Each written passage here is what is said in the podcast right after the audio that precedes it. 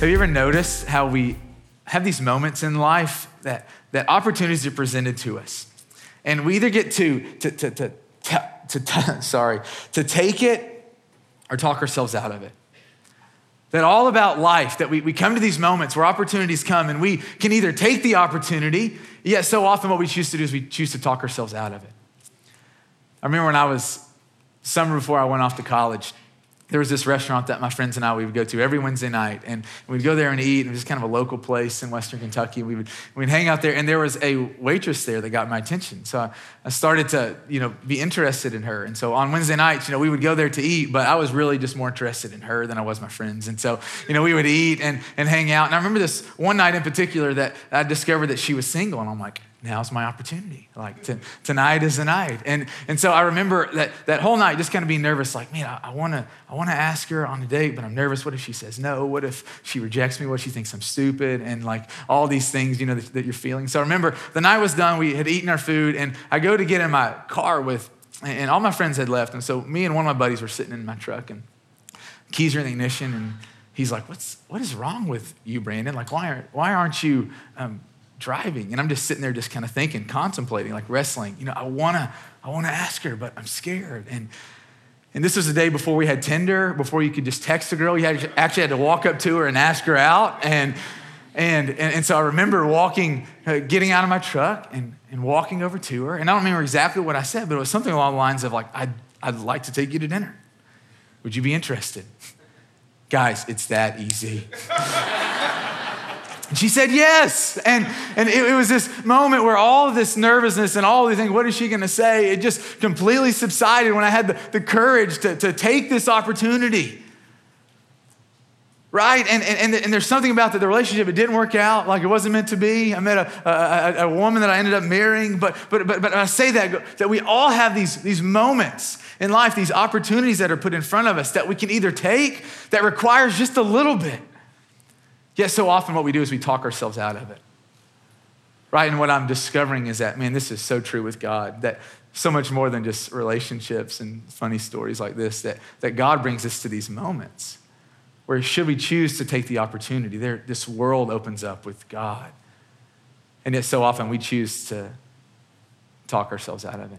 I remember early days of of ethos, I was leading our house churches here and preaching, you know, once every four or five weeks. I remember getting a phone call from Dave one morning. It was like in the fours, maybe in the fives, of Sunday morning. And he called me and he's like, dude, I'm sick. I've been sick all night. Uh, I need you to preach today. Can, can you preach? I remember laying in my bed and just going, no. like, I, I cannot do that. Like, and I, I think it surprised him, but I'm like, dude, I don't have anything to say. Like, I don't want to show up on a Sunday morning and just look at everyone because that's basically what I feel like is, is going to happen. And so he's like, are you serious? And I'm like, yeah, I'm not going to do it. Like, I'm not, I'm not going to preach. I don't have anything to say. And so he's like, okay, like that's, I'll find somebody else. And, and, and that moment has stuck out to me because I'm going, man, what was it that, that the opportunity that God was, was presenting in front of me that I talked myself out of? What was it that God was wanting to do? Maybe not just in me, but through me that day that I just said no. You know, we've been in the series the past month through the book of Acts, and we've been wrestling with this idea that in order for us to understand where it is that we're going, we have to know where it is that we've come, where we come from.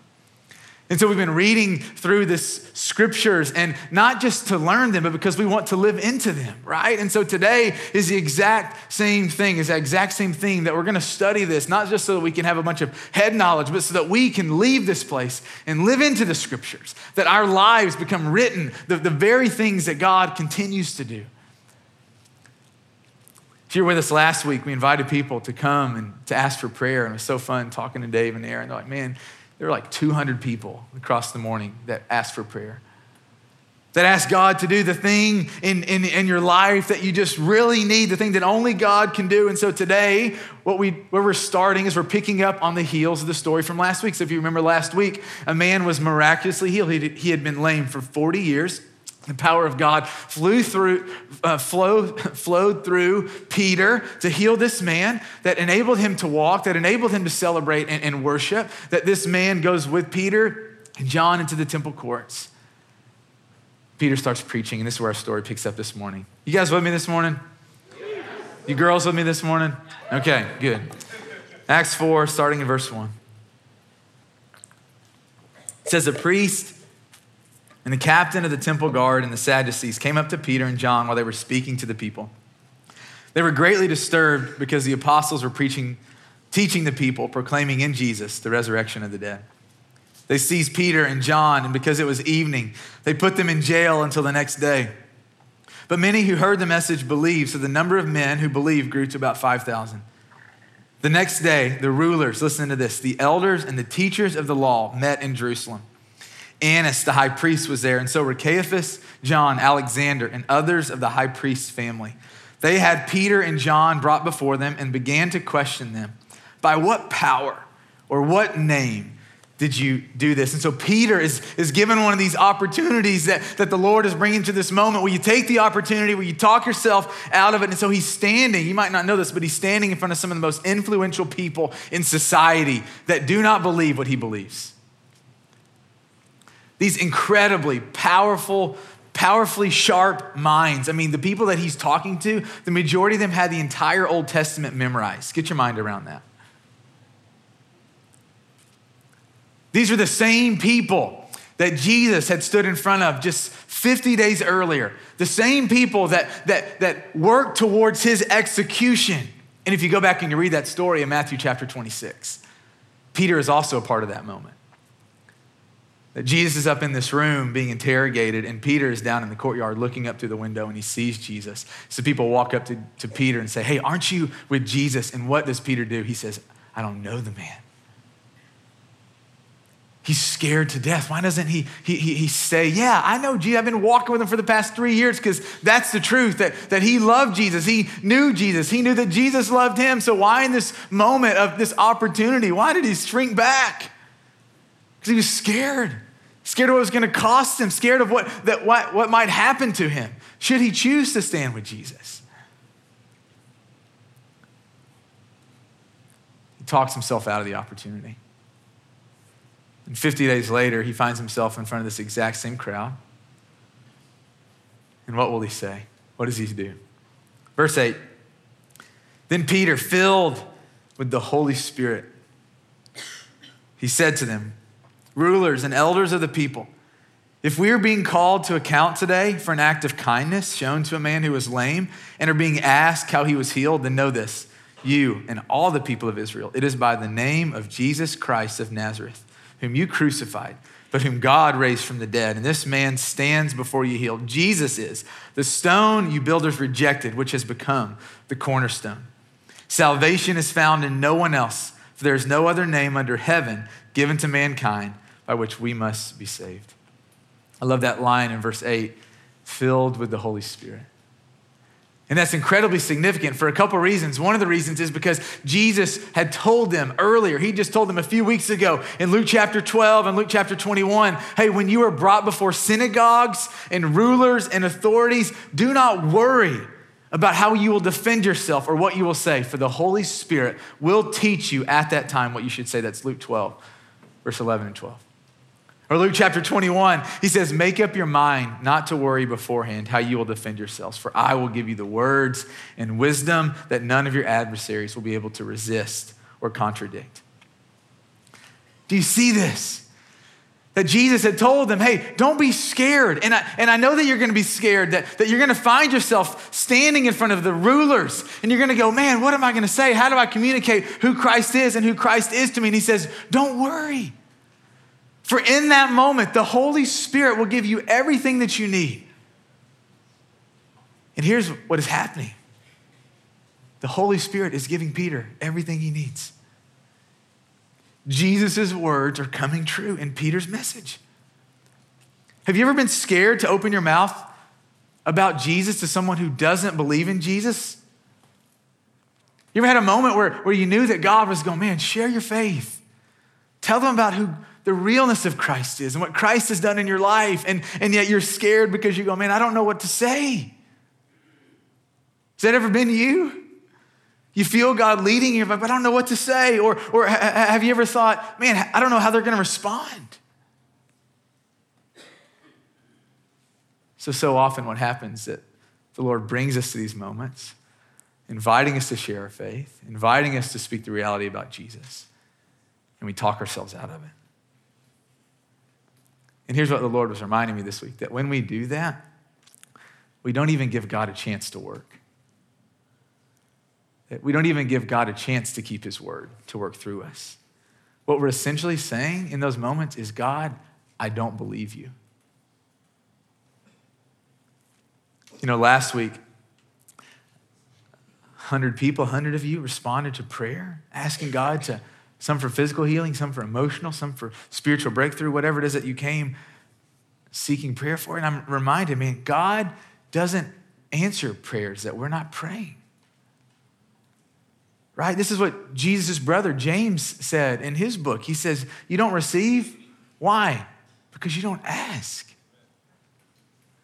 You see, when, when we choose not to open our mouths, when we don't even give the Holy Spirit a chance to do what the Holy Spirit does, to prove Jesus to be true. You see, when you and I, when, when we take those opportunities, what that is, it's a demonstration of faith. Faith is not just this cognitive belief. Faith is, is choosing to trust in Jesus in real life with your real steps and your real words. And when you choose to take those opportunities, it builds your faith. Because you realize, oh, Christ did come through. He actually did give me what I needed to say. And it might not be as eloquent as what Peter said in Acts chapter 4, but it doesn't have to be. But what happens when we do take the opportunities? My wife and I were watching this teaching last Friday night. If any of you have heard of the book Seeking Allah, Finding Jesus, raise your hand if you've heard of that book A couple of you. It's an amazing book. Actually, I haven't read it, but I've heard it's an amazing book. So just need to keep the truth out there. But we did watch the teaching, which was a highlight of his book. That's what I should say. That's the truth. And, and so we were watching this um, teaching. So this, this man, his name's Nabil Qureshi. He grew up in a very devout Muslim home. And so he uh, was raised here in the United States and he was taught hey, you need to be able to defend your faith as a Muslim, that there are Christians all around you. And, and you need to know why you believe what you believe. So he's telling this story. You can find this on YouTube. I encourage you to go and watch it. And he's telling this story about when he was in high school and there was this girl in his class, and she essentially just shares the good news of who Jesus is with him. Hey, Jesus is the Son of God. He died for the sins of the world, that there's hope because of Jesus, that He's coming back. And, and he said this girl was sharing her faith, sharing who Christ is and who Christ is to her. And instantly, you know, he, he, he puts her in her place. And he shuts down all of her arguments. And you're like, Brandon, why are you telling me this? You're already speaking into my insecurities. Here's what he says. He says, My respect for that woman went out the roof that day. Because I was sitting in a room full of people who call themselves Christians.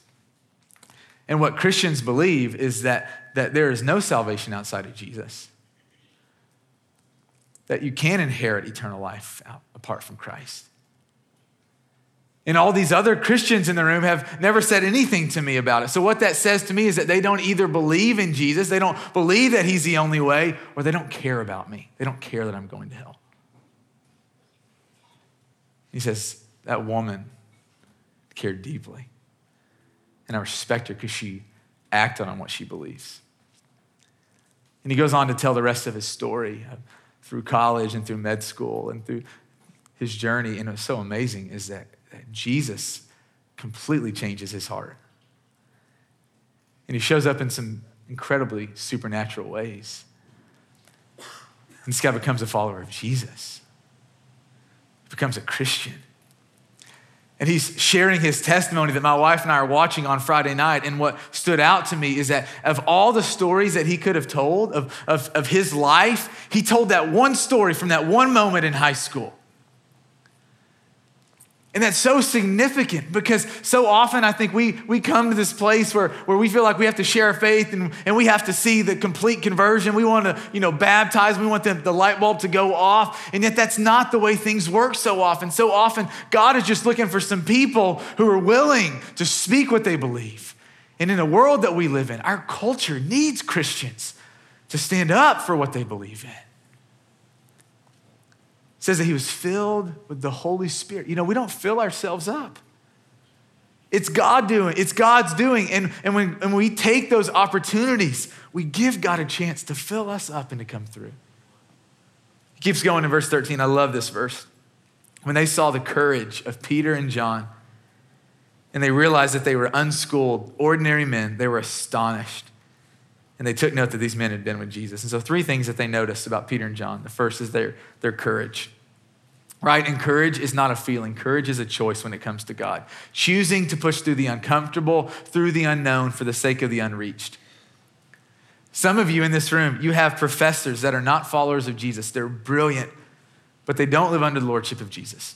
Some of you have people in your family or your coworkers that are brilliant. They're intimidatingly intelligent, but they don't follow Jesus. And this is who Peter and John are talking to.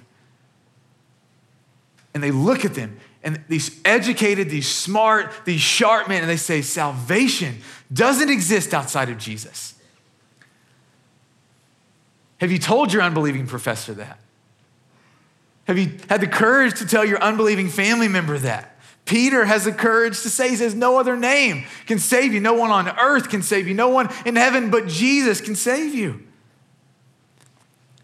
You know what I'm learning is that it is possible in our culture to be both loving and courageous.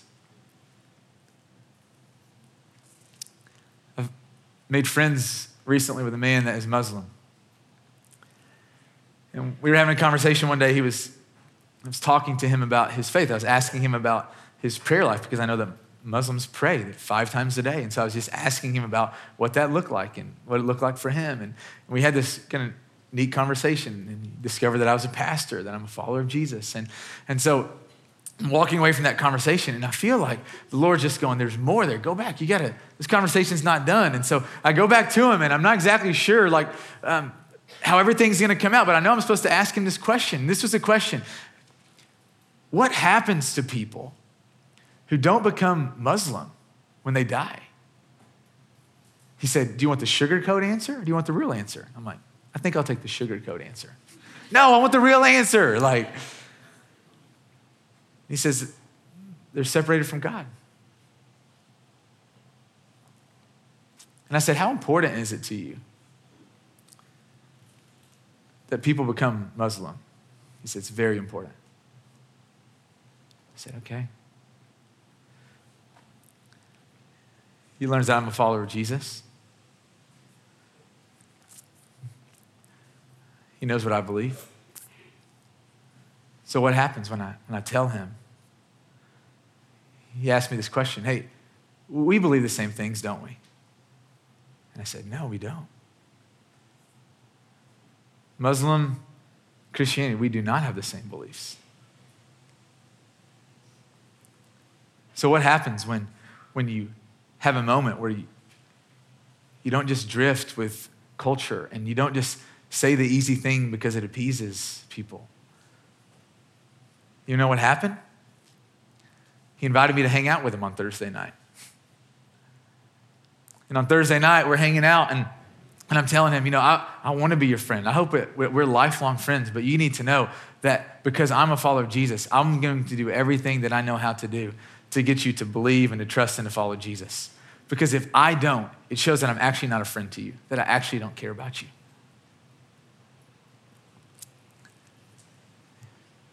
You're like, whoa, what did he say?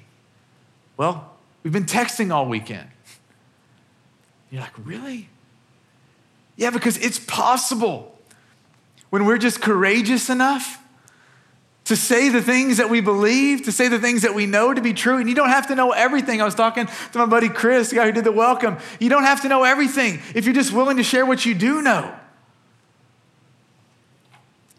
Right? And my friend, I've just been praying for him, been fasting for him, like asking God, would you change his heart? And it wasn't instant conversion. That's what I'm hoping. I'm hoping for Thursday night that the night ended with him coming to Christ. And that's not how it happened. But I'm going, how is it that God is working through courageous moments?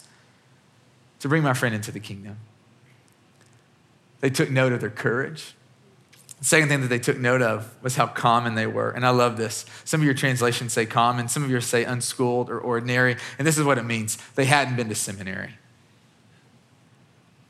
one of our biggest fears is that we don't know enough, that we're going to look ignorant. Hear me on this spiritual education does not equate with spiritual effectiveness in the kingdom. I know people in our church that have no official training, no seminary, and yet have brought people to Christ. And I know people who have all the training in the world and who haven't brought any. What you know, what you've learned, doesn't equate to effectiveness. I love it says that, that these men were common. How many of you relate to that? You're just a common man, you're just a common woman, you're, you're ordinary in the best of ways. I was sitting in a room full of pastors a couple weeks ago and we were praying, men and women, young and old, and, and, and the theme arose in our prayers and this is what it was God, as we've grown in our wisdom and our knowledge, we've grown less in our courage and our willingness to share Christ. And there was this guy in the room who was sharing a testimony about in his younger days when he was young in life. He went into this college campus and he was boldly proclaiming the truth about who Jesus is. And in that moment, people responded and they gave their lives to Jesus in baptism. And he's recounting, he's looking at all that he knows and all the apologetics that he's learned and le- leaned into the past few years. And he goes, I want to be more like the man that I used to be.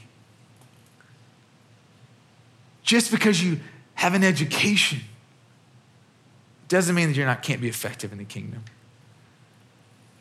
The third thing that they noticed, they noticed their courage, they noticed how common they were, and they noticed the company that they kept. Second part of verse 13, when they, they were astonished and they took note that these men had been with Jesus. These men had been with Jesus. There is no substitute for this in the Christian life. You and I are influenced by the people that we spend time with.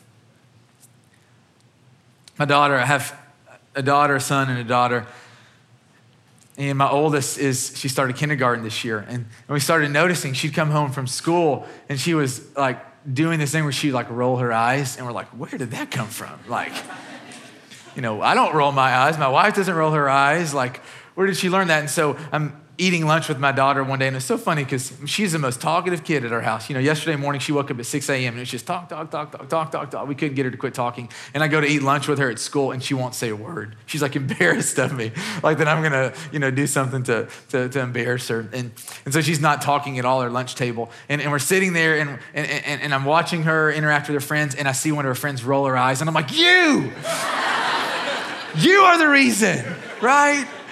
I didn't really do that, but I'm thinking that, like, you know, we're influenced by the people we spend time with. You spend time with Jesus, and you look more like Jesus.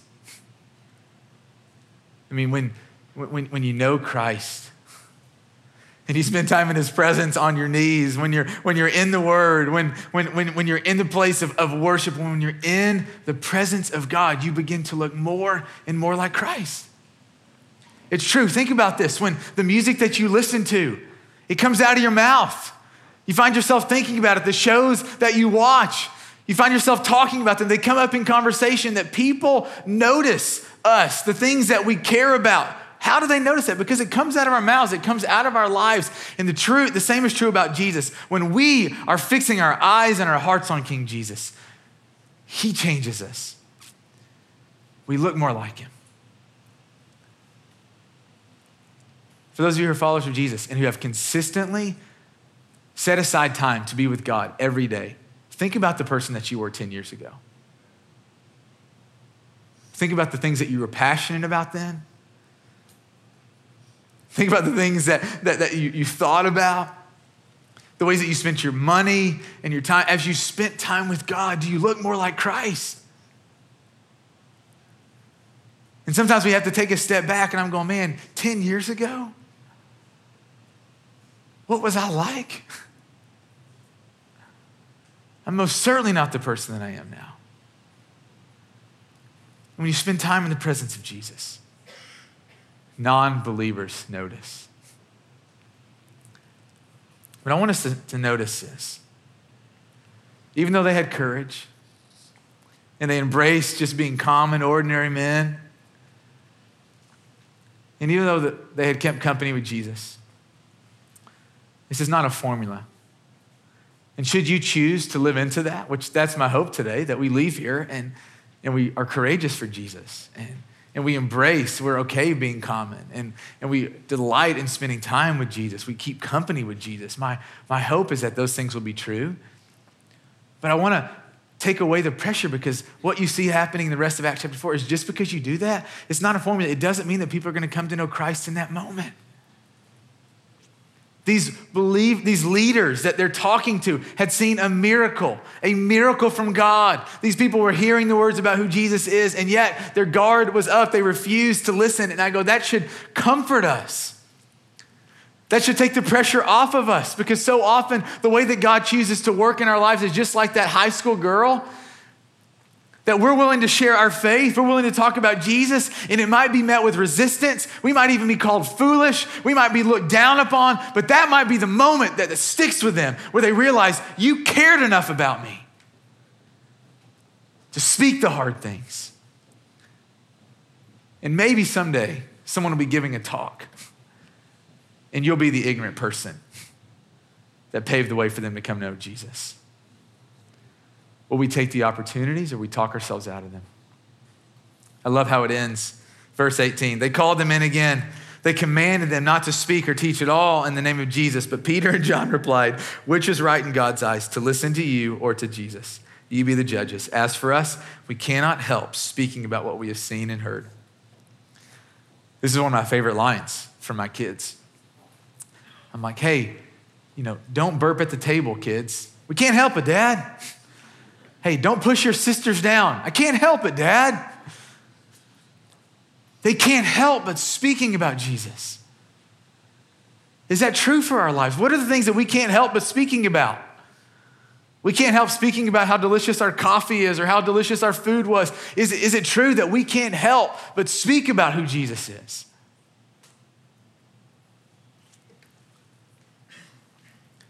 I read this book around Christmas time titled The, the 10 Greatest Revivals Ever. And you want to know the, one of the themes that, that stood out when revival breaks out, when people start coming to know the Lord, when the people of God start getting really serious about God and not just playing the game, doing the God thing on the side, when it like consumes people, you want to know one of the things that happens? Christians start talking about Jesus. I don't know why I held up two fingers. Christians start talking about Jesus. The more we talk about Jesus, the more people are hearing about Jesus. And the more we keep quiet, the less people are hearing about Jesus. And the more assumptions that they're making about what we believe and who we are, the more we talk about Christ is the place where the Holy Spirit then gets to work. Peter said, We can't help but talk about what we've seen and heard. Transformation had happened in Peter's life. 50 days earlier, he's scared to death. He will not stand with Jesus because he's afraid of what's going to happen. What in the world changed?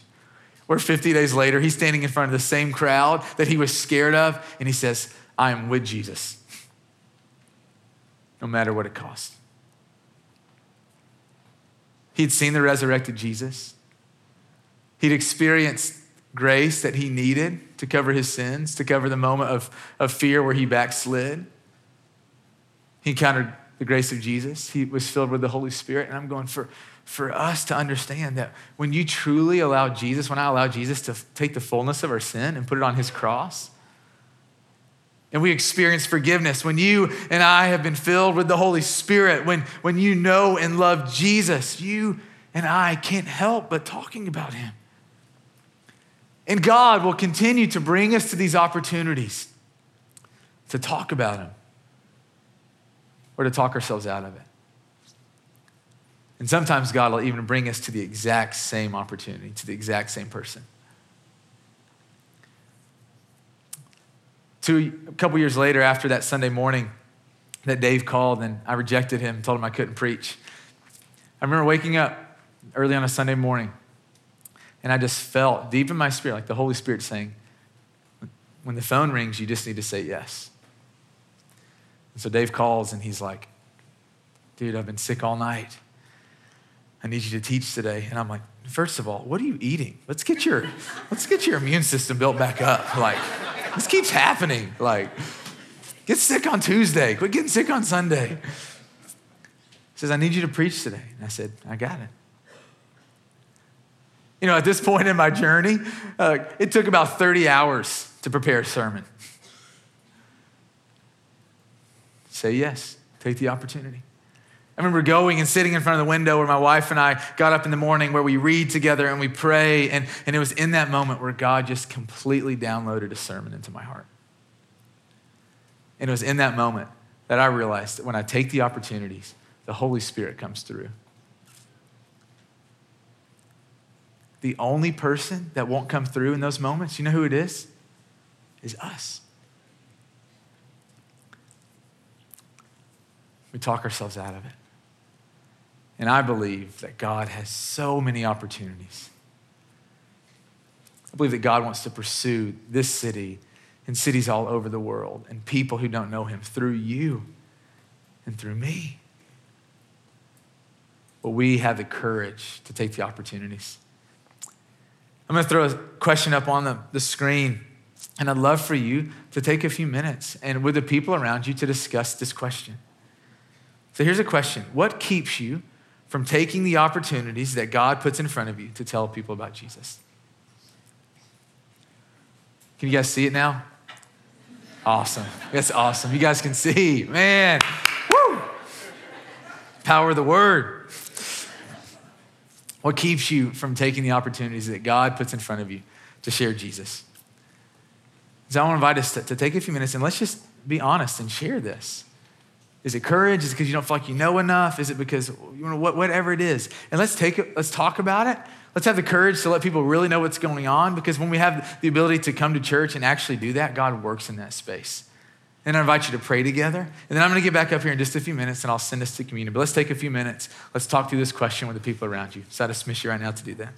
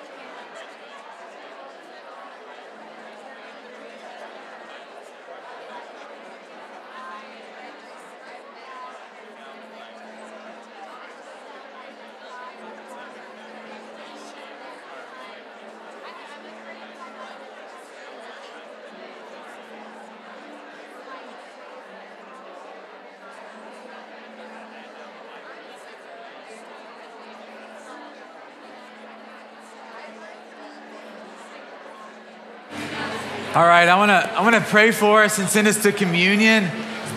If if you want to keep carrying on your conversations, for sure, um, keep doing that. But I want to invite you. If if you come here this morning and you need prayer, if there's something going on in your life, there'll be some men and women that respond banner for the rest of you. I invite you to go to one of the tables, the bar across the room grab a piece of bread, a cup of juice, come back to the, to the seat and, and, and to set your hearts on Christ together. So I'll pray for us. When I get done praying, we'll go take communion. So, God, thank you.